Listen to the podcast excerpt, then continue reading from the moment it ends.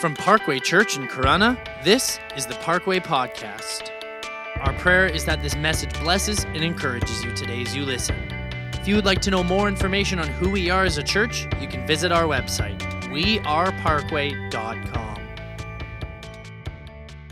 If you have a Bible, turn to Mark chapter 9. And I want to challenge you and encourage you to bring your Bible with you. If we're going to be the people of God, then we need to carry the Word of God. Even if you have your phone, you have a device, bust it out, get the Bible app on there. If you don't have the Bible app on there, then I challenge you to download the Bible app. Turn to Mark chapter 9. Follow along with me. We're in a series discussing doubt and disillusionment and disappointment. And we're looking at stories and moments of people in the scriptures who had these moments of doubt and how those moments, as we look at them, how they can actually propel us towards greater faith. And so our first talk centered around John the Baptist. If you know who John the Baptist was, he was the forerunner for Jesus. He really presented Jesus to Israel. He was a man who probably was the first faith filled man. And in fact, in his mother's womb, when, when the mother Mary came and presented to John's mother that she had Jesus in her womb, John in the womb leapt and was filled with the Spirit. But later on in John's life, even after he baptized Jesus, he found himself in prison and he was going to die. And he had this moment of, of doubt, let's call it, of questioning. And so he sent his disciples to Jesus to ask them a que- ask Jesus a question, are you the one who is to come? Are you the one who is to come? And we learn from John that in those moments of deep questioning we can actually bring those to Christ. We can bring those to God. Then we looked last week at Peter. Jesus had asked his disciples who they think that he is, and Peter makes this profound, profound statement that he's the Messiah. Jesus is the Messiah. And it was that confession that Jesus would build the church upon. Uh, Jesus makes this incredible statement to, to Peter that this was not his, just his own doing, but this was something that was revealed to him by the Father. And then Jesus drops this bomb. He says, I'm going to die. I'm going to be handed over to the elders and the chief priests, and and I'm going to die and then I will live again. And Peter responds more or less by saying, No way, Jose. Because he had and the disciples had expectations of how they believed the Messiah was to operate. And that was not in line with their expectations. And we talked about how doubt can often surface when our expectations of God aren't met.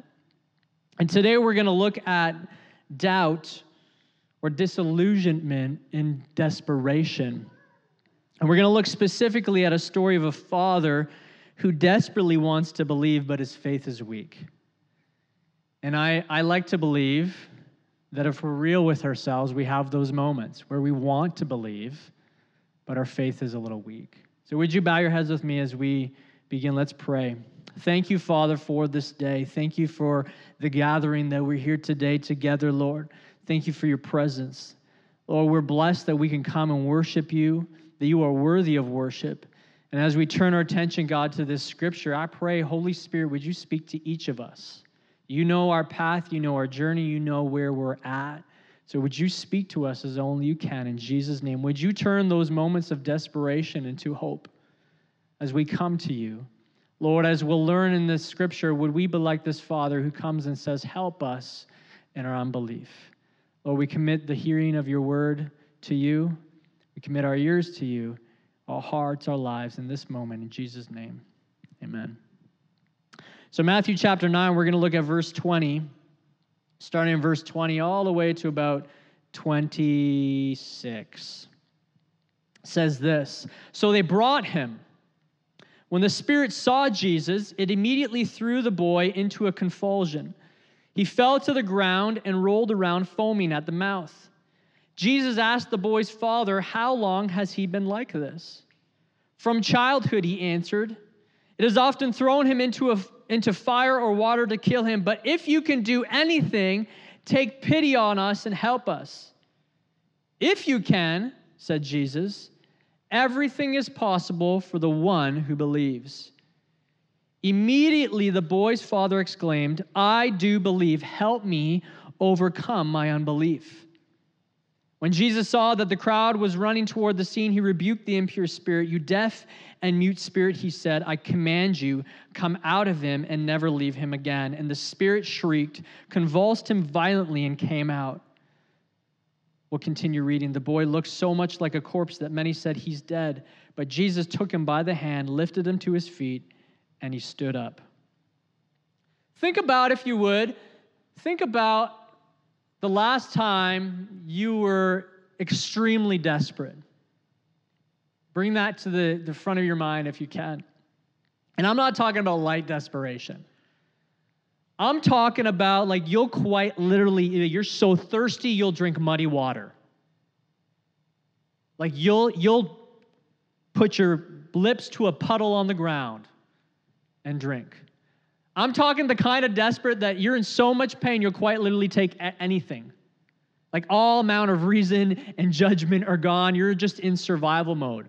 I don't know if you've heard of the story of the outdoorsman named Aron Ralston, I believe his name was. There's a movie made after him called 127 Hours. He's a, he's a climber, he's an outdoorsman, he's a hiker, and he found himself literally caught between a canyon wall and a giant boulder.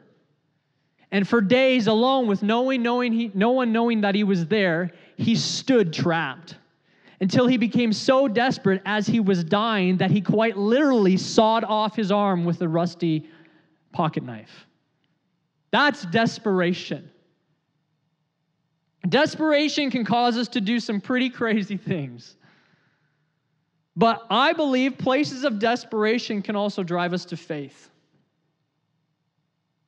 Though we may doubt the things of God, desperation can actually kindle up in us a desire to believe in greater things.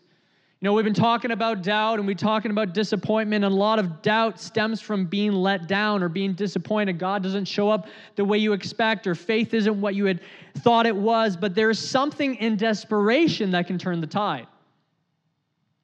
It's often the, the desperate moments that drive people to Jesus and ignite hope. And many will say, well, that's not true faith. Because really, you're just looking at faith and you're looking at Jesus and you're looking at religion as a crux. And so, therefore, religion or faith is just a construct of the weak. But psychologists have actually said that desperation is a child of hope. Now, I think this sounds a little counter, counterintuitive because if you look up the word desperation, it quite literally means state of despair, hopelessness. You lose your job and you begin to ask Can God really provide? The diagnosis that you've received is not getting any better. The health concerns not getting any better. It's getting worse. Does God really heal? Your marriage is hanging by a thread. Does he truly reconcile all things? Your mental health is wreaking havoc. Does God really care? And these are questions that we can ask in these moments of hopelessness. But in these moments, I think we really want to believe. We just need some help. We just need some help. And this is how desperation can fuel faith and drive hope. So let's look at this story text line by line, this is a moment where Jesus meets a father in a desperate place. This father's son is possessed by a demon, and it's causing him to have epileptic like seizures. And so the father brings the son to Jesus' disciples. He had heard about Jesus, he had heard about the things that Jesus had done, he heard about the disciples. Because Jesus, just a few chapters earlier, he actually sent out the disciples with the authority to cast out demons. So this man with a son who's demon possessed brings it to the disciples. Nine of the disciples at the time, the other three with, with Jesus. And they couldn't do it. They couldn't cast out the demon. And then Jesus shows up and he's informed of what happens. It says in verse 20 so they brought him. And when the spirit saw Jesus, it immediately threw the boy into a convulsion. He fell to the ground and he rolled around, foaming at the, at the mouth. The unholy recognize the holy. In fact, if you look at a lot of the stories in the Gospels, the demons actually recognize, the, the impure spirits, the evil spirits recognize who Jesus is before the people. In the book of James, the half brother of Jesus, tells us that even demons believe there is one God and they shudder. Part of the reason that the devil would love for you to remain in despair and doubt and disillusionment is he knows who God is. He recognizes what God can do for you. He knows what Jesus is capable of. And so, if He can keep you in that place, He can keep you from the very person who offers you full freedom. The Spirit recognized Jesus and it sent the boy into a convulsion. And so, the enemy, what he'll quite literally do to you is he'll lie to you, he'll deceive you, he'll twist and manipulate the scriptures, the truth, in order for you to remain in that state. Well, that's not really what that scripture means. Did God really say? You know, when they prayed for that person, they say that person was healed, but are they really healed? I don't know if they look healed to me. He knows, the enemy knows, the closer you get to Jesus, the more free in your body and in your spirit and in your mind you become. If you want to take steps towards freedom from despair, from hopelessness, you need to take steps towards Christ. Unfortunately, it's in those moments we often, even as believers, we do the opposite. We draw away from Christ. Right? We're in that dark headspace. We're doubting, we're uncertain, and so we draw away when the gospel quite literally tells us to do the opposite draw near to God, and He will draw near to you.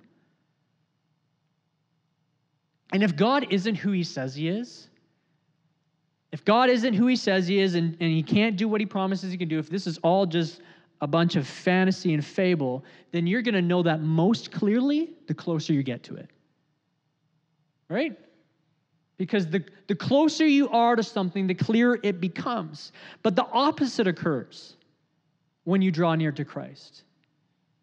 The closer to Him I move, not to religion, not to church services, not to church organization, not to Christians. The closer I move to Jesus, the greater the freedom I actually begin to experience. Even if circumstances around me still remain the same, my perspective, my heart, my disposition towards it shifts because I've moved closer to the source of freedom. So Jesus asked the Father, He says, How long has He been like this? sees the boy, says, How long has this been going on? From childhood, he answered. Now, we don't know how old this boy was, but we know that this is not a new thing. Obviously, this has been going on for quite some time. And this is not the first time the Bible actually talks about the duration of a condition. Mark states that the woman with the issue of blood suffered for 12 years. 12 years before she experienced healing in Jesus. Luke notes that, the, that a woman who was, had a disabling spirit had one for 18 years. John speaks of one man who had been an invalid for 38 years and another one who was blind from birth. See, God doesn't always expect, or uh, God doesn't always heal how we expect, but when He does, He's not constrained by how long we've been in it. Sometimes we think, well, God, I've been going through this for a long time. It's just, it's just the way it is. You know, I've been dealing with this health thing. I've been battling this struggle. I've been, I've been, you know, stuck in this addiction. This has been going a long time. God can't help me. Clearly, He hasn't. I've been doing this, it's been 20 years. All my life. And God hasn't shown up. He's not going to do anything now. Well, God is not constrained by time. You may have been dealing with something for a long time, but God does not deal based on how long you've been dealing with it. He's not bound by how long you've been bound.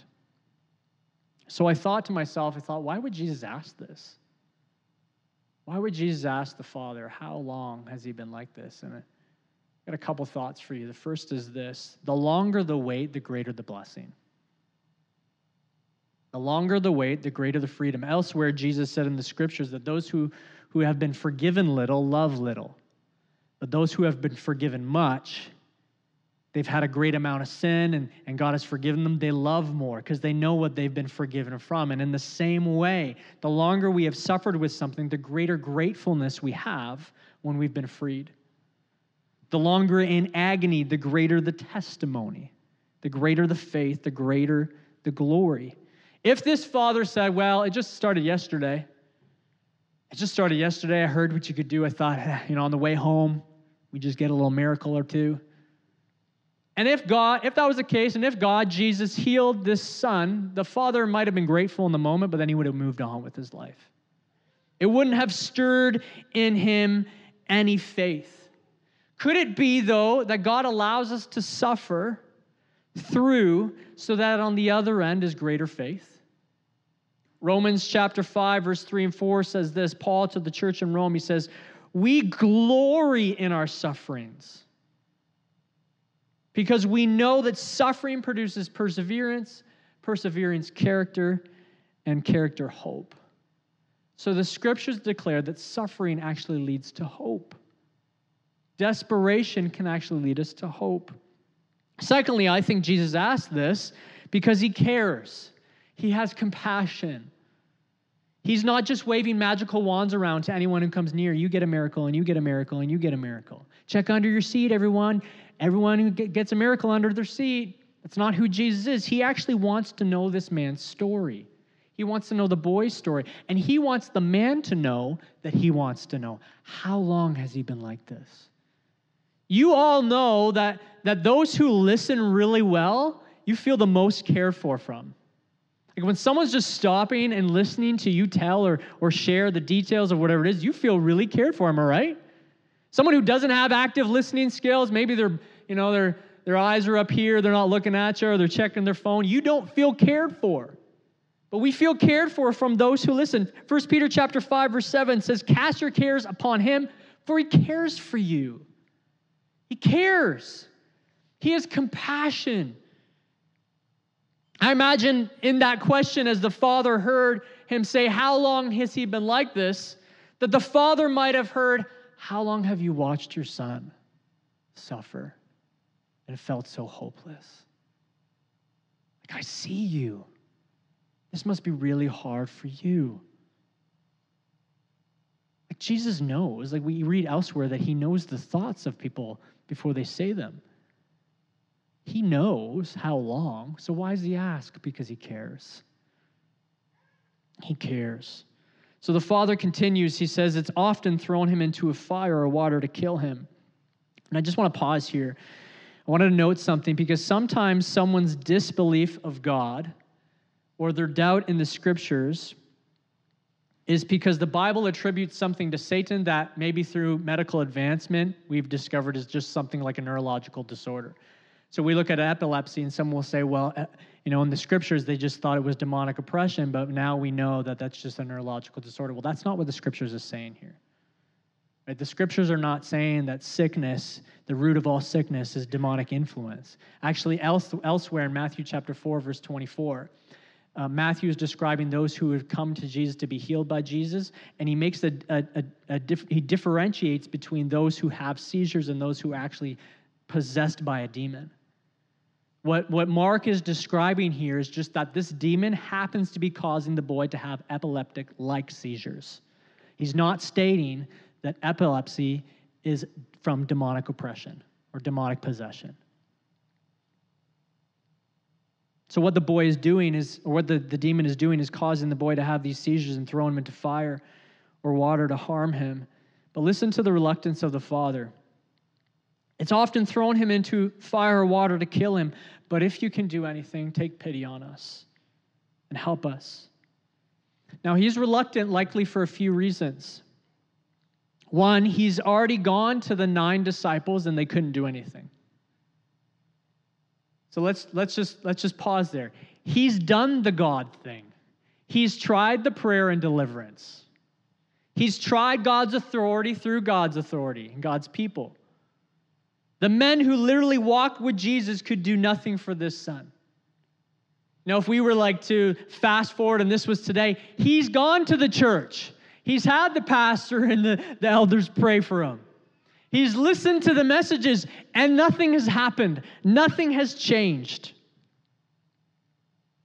What made things worse is that before Jesus showed up, is the religious teachers at the time were criticizing the disciples and arguing with them, So here's this man who's desperate. He just wants his son free. He just wants freedom. And he's stuck between powerlessness on the disciples' part and, and critical thoughts on the religious teacher's part.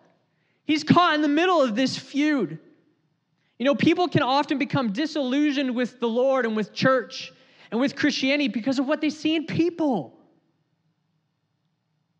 We can project onto God our experiences with people.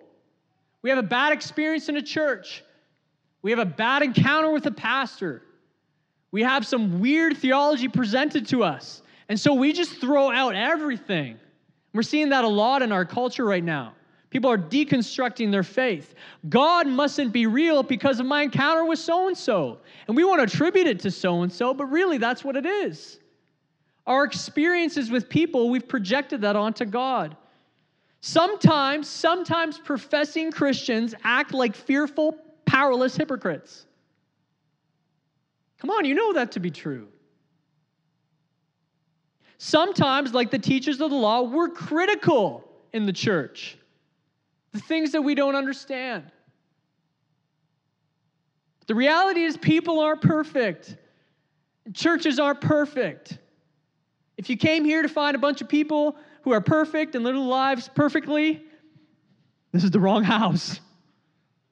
I don't know everybody's story, but I know enough stories. I know my story. Those who follow Christ are growing to be like him. The disciples were growing to be like him. There's still going to be some gaps and holes. So, to know what Christianity is all about, to know the power of God, we need to look to Jesus, not to man. Our faith rests in God, not others. Now, the other side of this coin is for those of us who are a part of the church. I don't want to dwell here too much, but is people often become disillusioned with God because of what they see in me.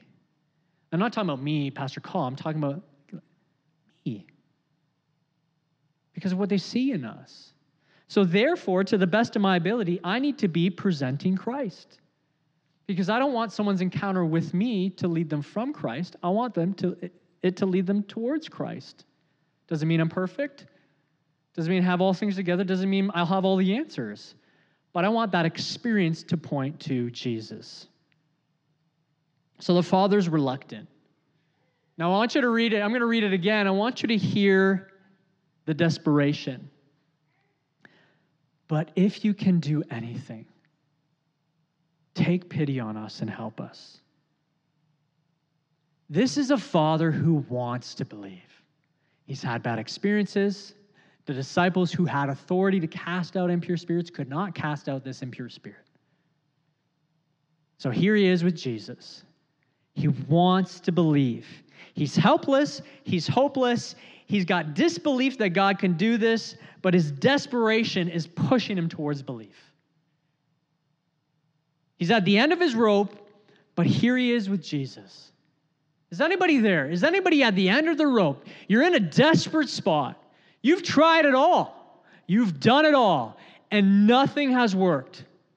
It's those places that God can actually stir in us hope that God can actually show up. I don't know how many people I've, I've talked with, and their, their story said literally when there was nothing else that could be done, that's when God showed up.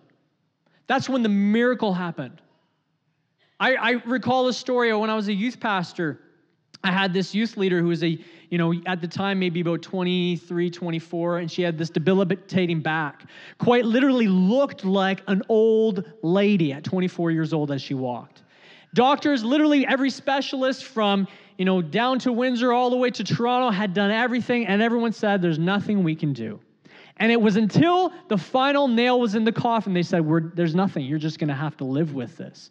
She was at a conference, and two teenagers came over and said, God told us that we were going to pray for someone, and that person would be healed, and we think it's you. And so, in the intermission of the conference, not in the worship service, not at the altar call, not when the pastor preached, literally, she's hobbling to the bathroom. They prayed for her and she was healed. The next Sunday, she's running down the altar. Because it's in those moments when we've got nothing left, if we're actually in a moment with Jesus, he can actually do some miraculous things. So here's this father who's in a desperate situation. Nobody can do anything. He's watching his son quite literally be on the point of death. And he has this encounter with Jesus. And he says, If you can do anything, have pity on us. He wants to believe. Does somebody want to believe? Does somebody want to believe? Jesus' response if you can, everything is possible for the one who believes. So Jesus acknowledges his thinking, but then he corrects it. Notice that he doesn't say, Yeah, I can do that. He didn't say, Everything is possible for me. If you can, I can do everything. He doesn't say that. He says, Everything is possible for the one who believes. This is the word from Jesus. Listen to what else Jesus said. Elsewhere, truly I tell you, if anyone says to this mountain, Go throw yourself into the sea, and does not doubt in their heart, but believes that, that what they say will happen, it will be done for them. He says again, If you believe, you will receive whatever you ask for in prayer. Jesus, when speaking to two blind men who asked for mercy, said, Do you believe that I'm able, I'm able to do this? Do you believe that I'm able to do this? Matthew 19, he says, With God, all things are possible. When Peter was walking on water, quite literally walking on water, and he starts to look around and he sees the waves and he sees the storm and he begins to sink, Jesus reaches out to him and doesn't say, Oh man, you didn't trust me. He says, You of little faith.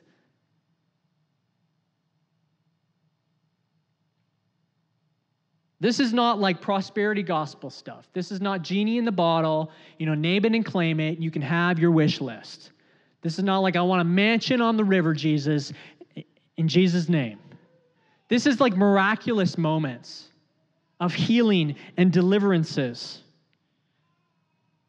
Jesus, though, here presents that it's not a question of whether God can or can't, or God will or won't.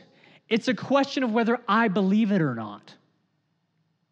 It's not about if he can or can't, it's about whether I believe he can or can't. Because just so you know, he can do it even if you don't believe it.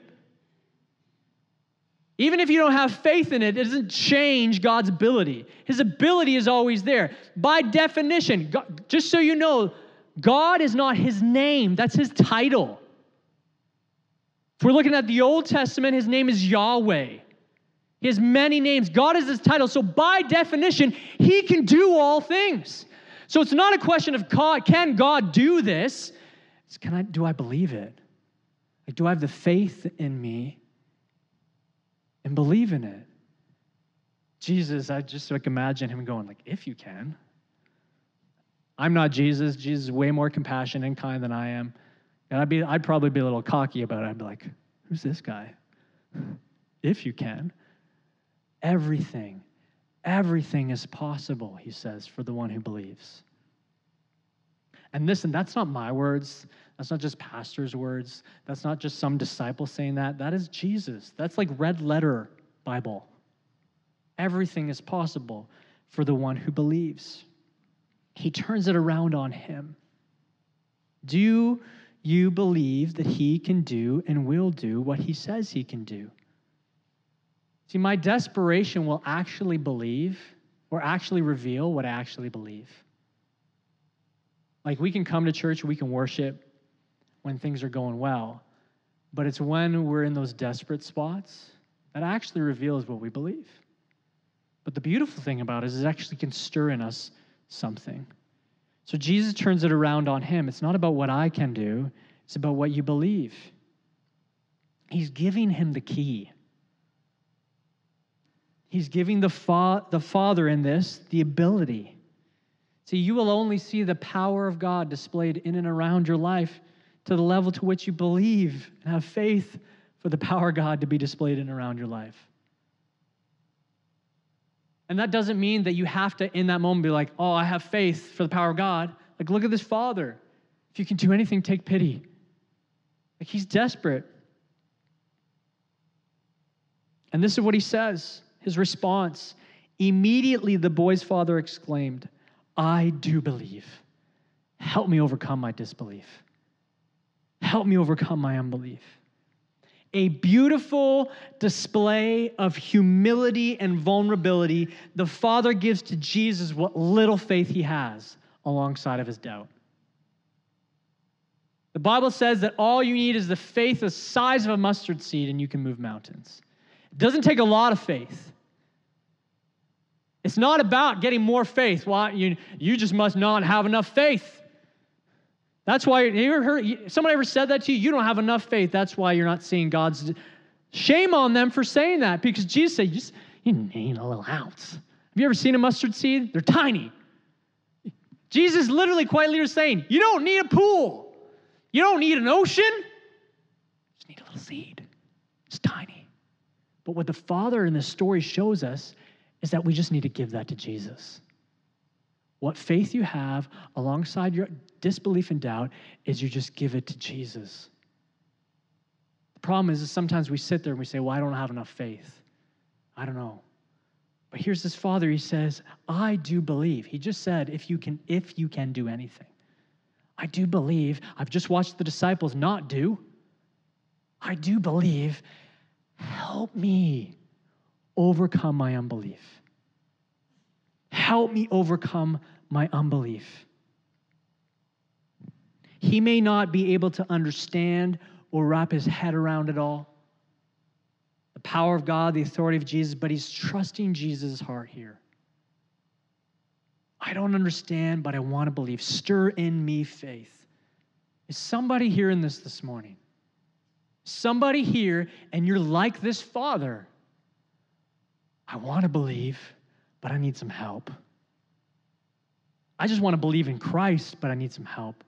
I want to believe this God thing, but I need some help. I'm in this desperate spot. I got nothing left. I need a miracle.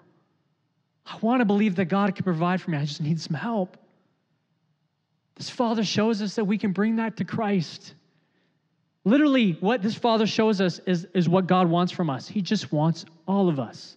He doesn't just want your worship. He doesn't just want your holiness. He doesn't just want your servitude. He wants your limitations. He just wants you to come and say, I don't, I don't know if I even believe, but I want to believe. I need, you have what I need. I, I just need help. It's the vulnerability, church. It's the humility. To say, I don't even know, but if you can, I'm just, I'm desperate, man. And it's that place when we lay it all on the table for Jesus that he can actually kindle in us hope. And I think that's what psychologists were onto when they say that desperation is a child of hope. Because it can stir something in us, it can fan the flame of faith. And some of us just need to fan that flame by bringing that little ounce of faith and the limitations and the doubt and laying it on the table. Now, this likely was in the presence of many people. This wasn't like a private room. This wasn't just like, you know, he closed the door, made sure no one was around, and said, Jesus, come over here. I don't want anybody to see. Like, he's desperate. Like, he, pride is gone. People are watching, right? Disciples, bystanders, religious teachers of the law. Literally, everybody's watching. He's like, I just want it. I need it. I watch some people in church today. I'm not just saying people in our church, I'm not saying people in Parkway, but some people in Parkway. I watch people who claim to follow Jesus, but they have these things, these big things they have yet to bring to Him. You want to know why? Because of pride. Yes, our, our health is failing us. It's debilitating. Our, our, our, situa- our relationship is falling apart but our pride is too big. Because I care more about, you wouldn't say this, I care more about what people think of me than I actually do receiving the blessing, the healing, the miracle. I don't. I'm, I'm not going to do any altar call. This is not. i am not stirring, priming the pump for an altar call here. But are you willing to get before hundred people and say, "I'll do anything for this. I'll have all 100 people lay hands on me if I need to. That's desperation. That's when you're like that outdoorsman, you're ready to saw off your arm because you'll do quite literally anything. And that's where this father was at. He's at the end of his rope. He has some doubt, but he doesn't care. He just needs help with his unbelief. So we're going to do something to end and to close a little bit different, partly because I'm the only instrumentalist today. It was a perfect storm. I'd call up the team, but then I'm going back there. So I've asked the guys at the back if they would put on a little music for us. And I don't know your story, and I don't know where you're at, but maybe the Spirit of God is speaking to you right now and nudging you and tugging at you and saying, This is for you. Can you bring that to Christ? Just in this moment. And I know you can bow down in your in your chair, you can come to the front, whatever that looks like for you. I'm not twi- like notice Jesus didn't twist anybody's arms. He didn't say, "Come to the front." Right? Just just just you and Jesus. People are in the room, yes. But you and Jesus, can you just bring that to him? Can you say, "I do believe, but help me overcome my unbelief?" I want to believe, I'm desperate. Here's my thing, whatever it is, and push aside your pride. Yes, you're big boys and big girls, right? But push aside your pride and just in humility and vulnerability say, Jesus, I need help. Can we do that? Just for a few moments? So, Father, in the name of Jesus, we commit just these moments. And I pray that you'd stir the hearts of those who need to just come right now and lay those things at your feet and bring the desperation to you. Would you kindle up and stir up hope and faith in those who need help with their doubt in Jesus' name? Come on, let's just spend a few minutes in prayer.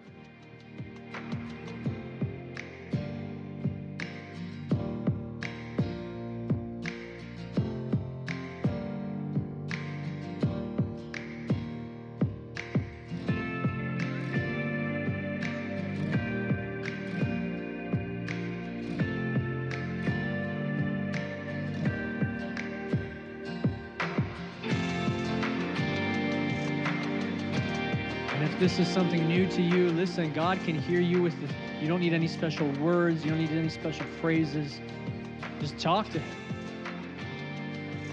I want to believe.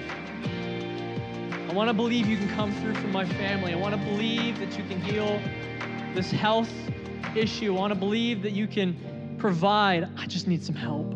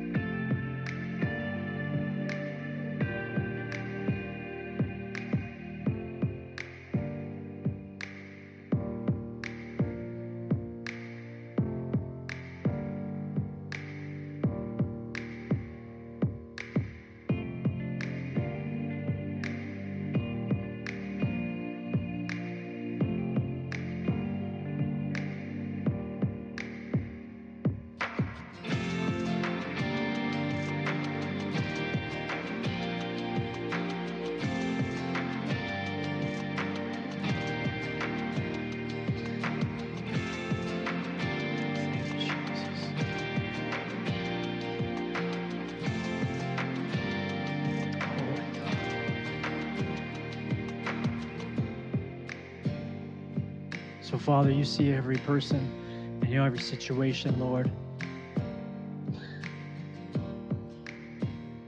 God, I pray that you'd stir and kindle up some faith where, where it needs to be kindled and stirred.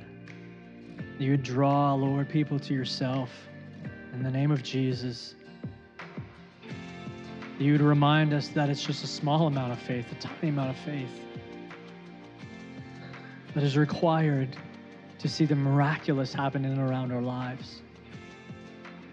So, Lord, we lay our doubt, we lay our disbelief at your feet. We proclaim we do believe, we need some help. Lord, I pray for Parkway Church. You'd stir the, this body of Christ to be people who push aside our pride and in humility and vulnerability, God, just come to you and chase after you and open ourselves up to the things, God, that you want to do in and around our lives. In Jesus' name. You know, with every head bowed, nobody looking around, you're here today, and you know, God's really stirring your heart, and maybe you've never committed your life to Jesus. You've never given to, to, to your life to Him as Lord and Savior. You've never asked Him to forgive you your sin and to, to identify with the family of God. And you're here today, and that there's something stirring in you that says, I need Jesus. I need to commit my life to Jesus. Nobody look around. Would you raise your hand? Even if you're online, you can put your hand up with a little emoji hand there. Nobody looking around, just acknowledging that. Or maybe you're here and you have you haven't been following the path. You haven't been walking with the Lord. You haven't been chasing after Christ. You've believed, but it's kind of been like what James talks about demons. They believe and they shudder, but you've not really been following the family of God. But you're here today and you're like, I want to restart that faith. I want to rekindle that faith. I want to walk with God again. Raise your hand. No one looking around. Thank you. Thank you. Father, you see every heart. Lord, those who want to recommit their faith just want to give their lives to you. Lord, I pray in their heart and their mind, they'd say those, those words, they'd come to you, they'd draw to you, they'd ask for forgiveness of their sin. They'd receive you as Lord and Savior, and they choose to follow after your way, to live for Christ. So come into their life, rekindle that faith, and let this be the beginning of a fresh new life in Christ. In Jesus' name. In Jesus' name. Amen. Now, as I look at the stories, we got one more story that we're going to look at regarding doubt. But as I look at this, the stories, like there is there's scriptures that speak of that we need to not doubt, but there's something about God as a father who says, Come to me in your moments of despair and disillusionment. John the Baptist, Peter, this father. He will help you. Everything is possible for the one who believes. Not some things, not certain things, everything. And the one thing you can do, you, you, can't, you can't go before God and say, well, Pastor Call said, because I'm, per, I'm imperfect. But you can go before God and say, You said. You can hold him to his promises. Everything is possible for the one who believes. Hey, listen, God bless you today. I pray this week that you're filled with love and filled with hope, and, and any despair or helplessness would leave. And God's Spirit would surround you, protect you, and lead you forward in Christ. I pray that joy would fill you this week. Joy, and that would give you strength in Jesus' name. Thank you so much for listening. We hope that this message brought you closer with Jesus and gave you a better understanding of your walk with Him today. If you would like to know more about who we are as a church, you can visit our website, weareparkway.com. You can also like us on Facebook and follow us on Instagram at parkway.church.